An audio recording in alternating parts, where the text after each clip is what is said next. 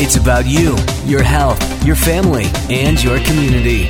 This is Sunday Morning Magazine with your host, Rodney Lear. And good morning. Hope you're having a blessed weekend. Welcome to another edition of Sunday Morning Magazine. This morning, it's all about health, fitness, and wellness. Coming up, one woman's journey from obesity to Ironman competitor. Find out her secret and exactly what inspired her total body transformation. We'll also talk about the latest trends in exercise and diet.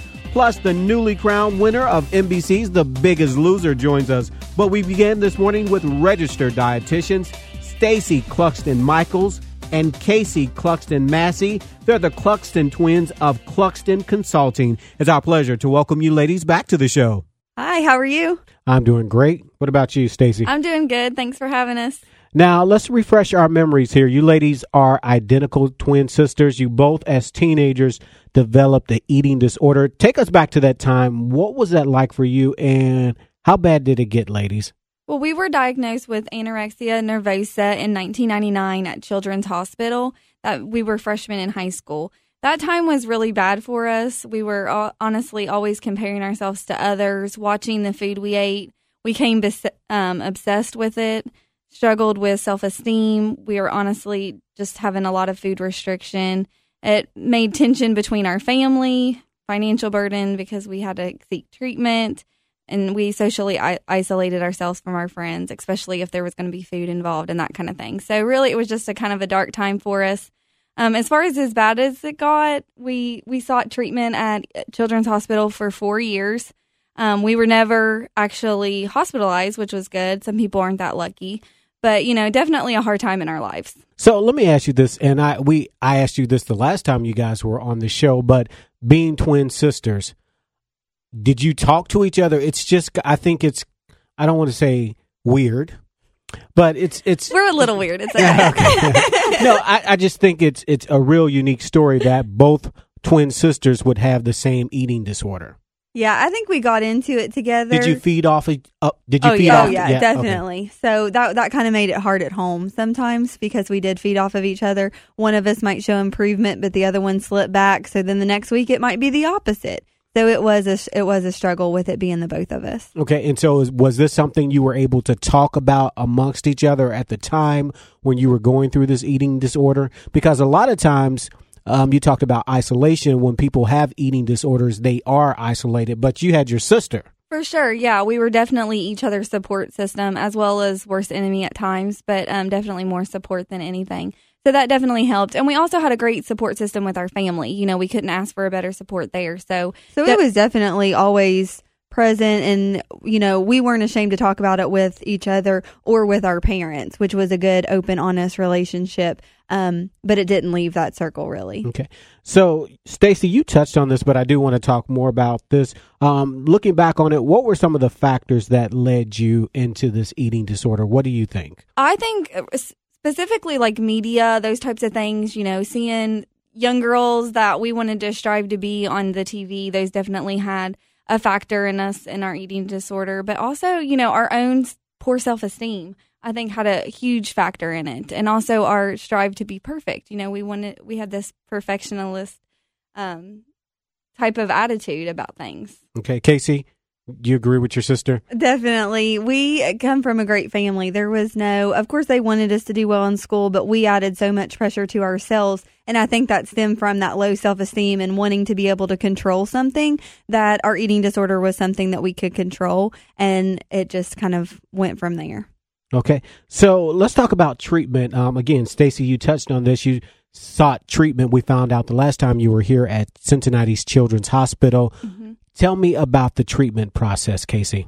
It was definitely a long process when, um, you know, we think back, we went through four years of treatment at Cincinnati Children's Medical Center. We did um, have a great team. We worked with our doctor, dietitian, and a therapist. So our, our treatment team was, was very proactive and very, very good. It really depended on how well we were doing, whether we made weekly visits, you know, every other week, maybe even once a month. Um, it just varied on on how well we were doing, but it was definitely intense at times um, because we'd slip back and and get into our old habits.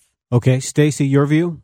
Um, definitely a great experience at Children's. You know, the good thing about that is they're all specialized in eating disorders, which is extremely important because that is such a specific set of a problem that people need to be specialized in to help someone um, who are struggling with an eating disorder. So it was definitely, you know, emotional roller coaster for everybody involved, but it it honestly was a good experience considering the circumstances.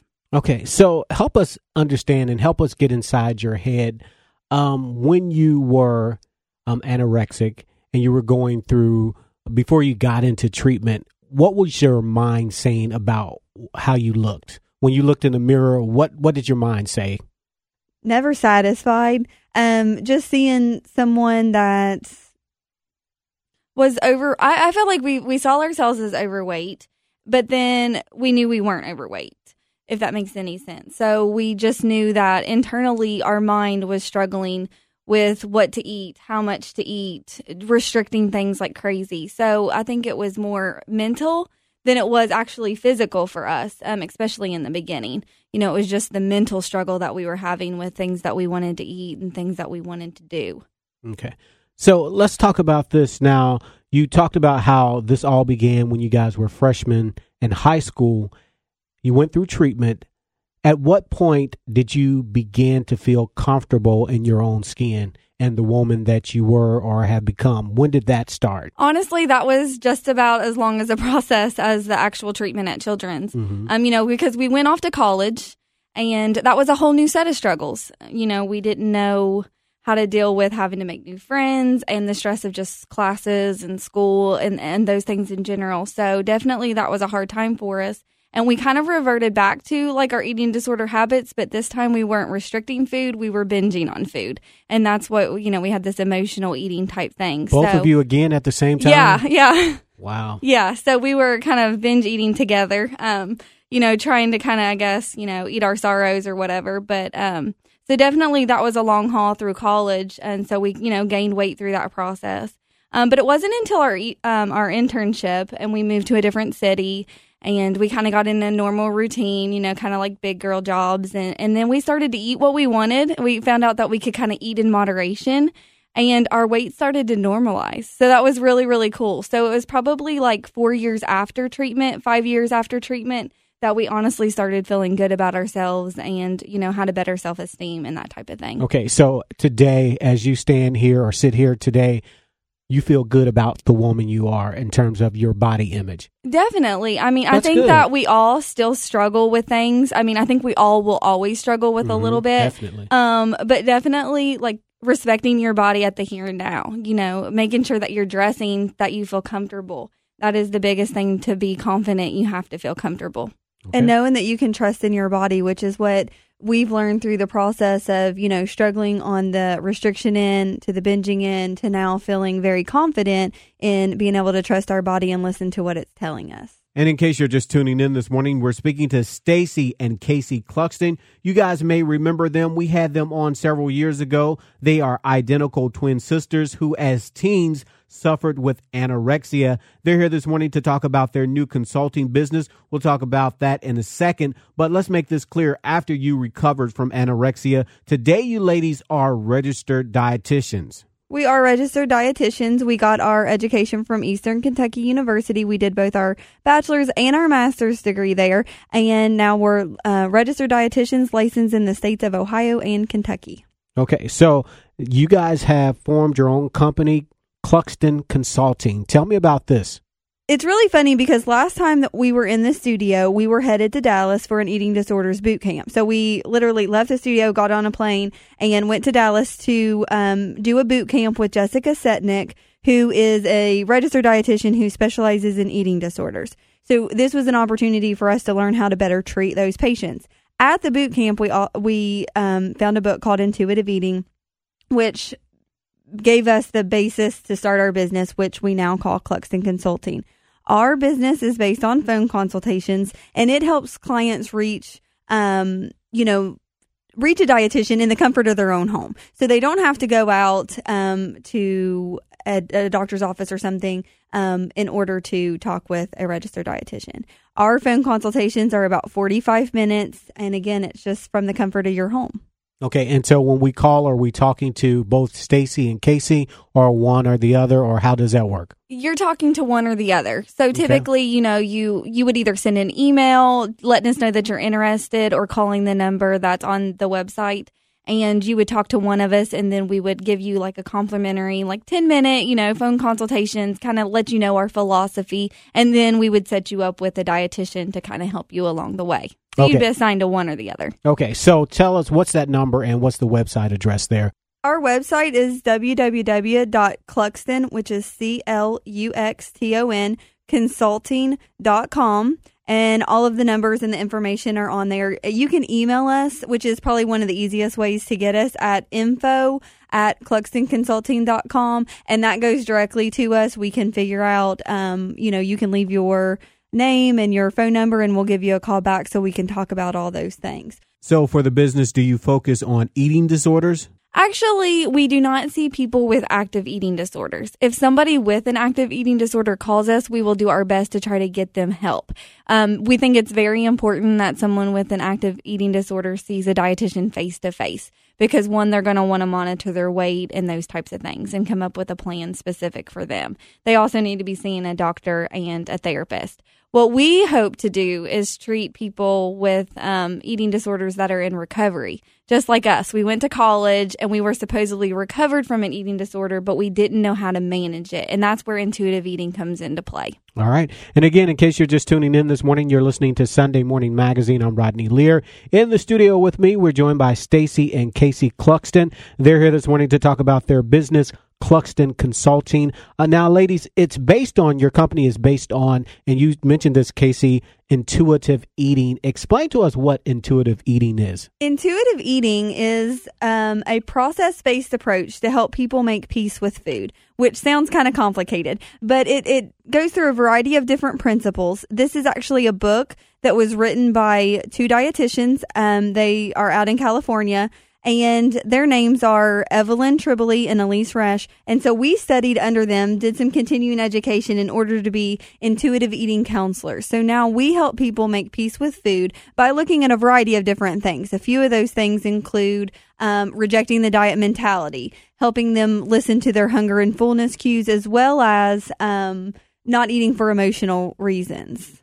Okay, you touched on something that was really good, and I want to get into that. Um, before I get into that, Stacy, you look like you want to say something. Well, you know, I think intuitive eating, the main purpose of it is putting weight on the back burner. You know, weight loss is not a true motivator because let's say you step on the scales, you know, one day, two days later, and their weight hasn't gone down, then that makes people feel guilty and, you know, feel like a failure. So when they put weight loss on the back burner, it truly is a true motivator and having peace and freedom with food it does so much to your to your mind and your body. Now let's talk about this, Casey. You mentioned this. Let's talk about emotional eating. You brought it up, but explain to us what that is. And I think a lot of people do this and don't even realize it. Is that right? Yeah.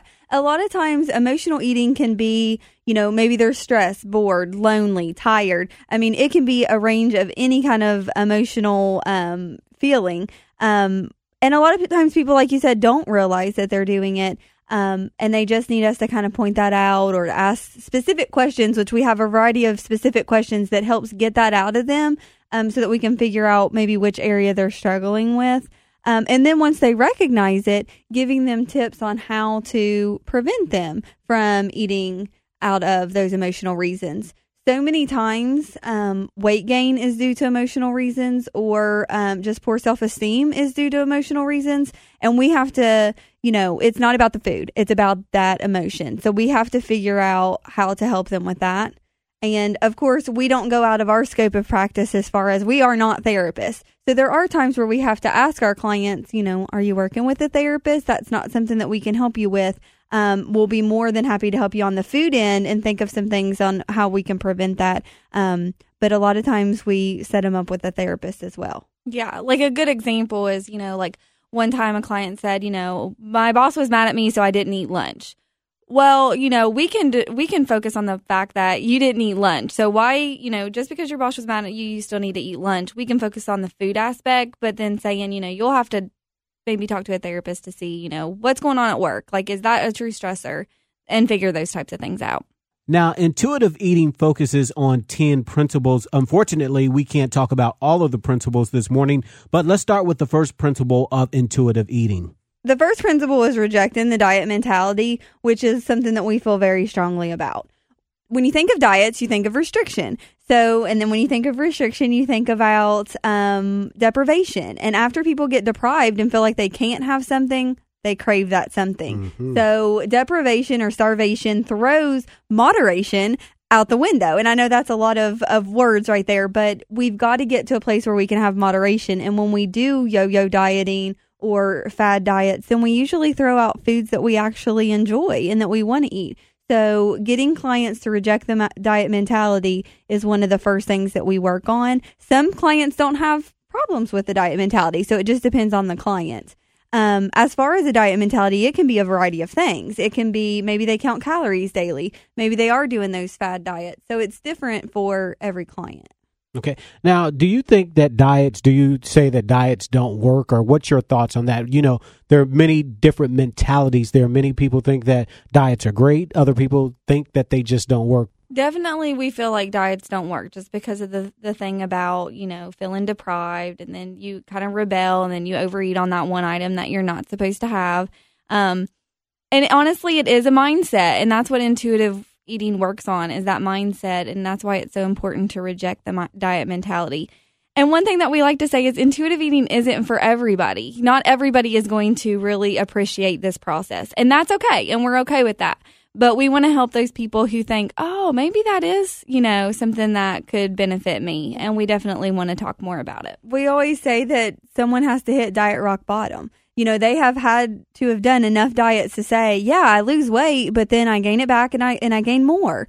Um, and a lot of our clients have that mentality of, yeah, I've tried them all and they might have worked temporarily, which is what we feel like diets do is a temporary fix. And we're not saying people haven't ever done a diet that's worked and they've made lifestyle changes and been successful because there is a difference. Um, but the quick fix, you know, isn't going to give you those life um, style changes that you need to sustain the weight loss. And again, in case you're just tuning in this morning, you're listening to Sunday Morning Magazine. I'm Rodney Lear. For more information on the show and more information on my guests, you can go to our Facebook page, Sunday Morning Magazine with Rodney Lear, and like us there. In the studio with me this morning is Stacy and Casey Cluxton. They're here this morning to talk about their consulting business, which focuses on intuitive eating. Now, one of the principles here for intuitive eating is honor your hunger. Tell me about that principle. Well, a lot of the times people don't honor their hunger. You know, a lot of the times people just get busy or they have had that diet mentality that says, oh, it's not time to eat yet. I can only eat at these certain times. So they're not honoring their hunger. What we like to tell people is, you know, when you start to get a little bit hungry, if you have a little snack to hold you over to that next meal, then you're going to eat less at the next meal, you know. So that kind of just makes sense that, you know, you kind of bridge yourself and then you don't overindulge at the next time that you eat um, moderation is so important. So honoring your hunger is definitely a part of that. Okay. Um, one of the other principles is challenge the food police. I like this one. Who is the food police? The food police can be so many different people or things. Um, we always say that the food police can be yourself. It can be maybe a family member or even a coworker. It can also be, you can think it may be your dietitian, which we like to say that we aren't the food police. When we ask people for a food recall or ask them what they're doing on a typical day, it's because we're curious. We're not judgmental and we're not going to think badly of their choices. We're going to help them make better timing choices, maybe even better food choices. Um, by getting them to look at their satisfaction, um, their hunger, their fullness, and a, and a variety of these different principles.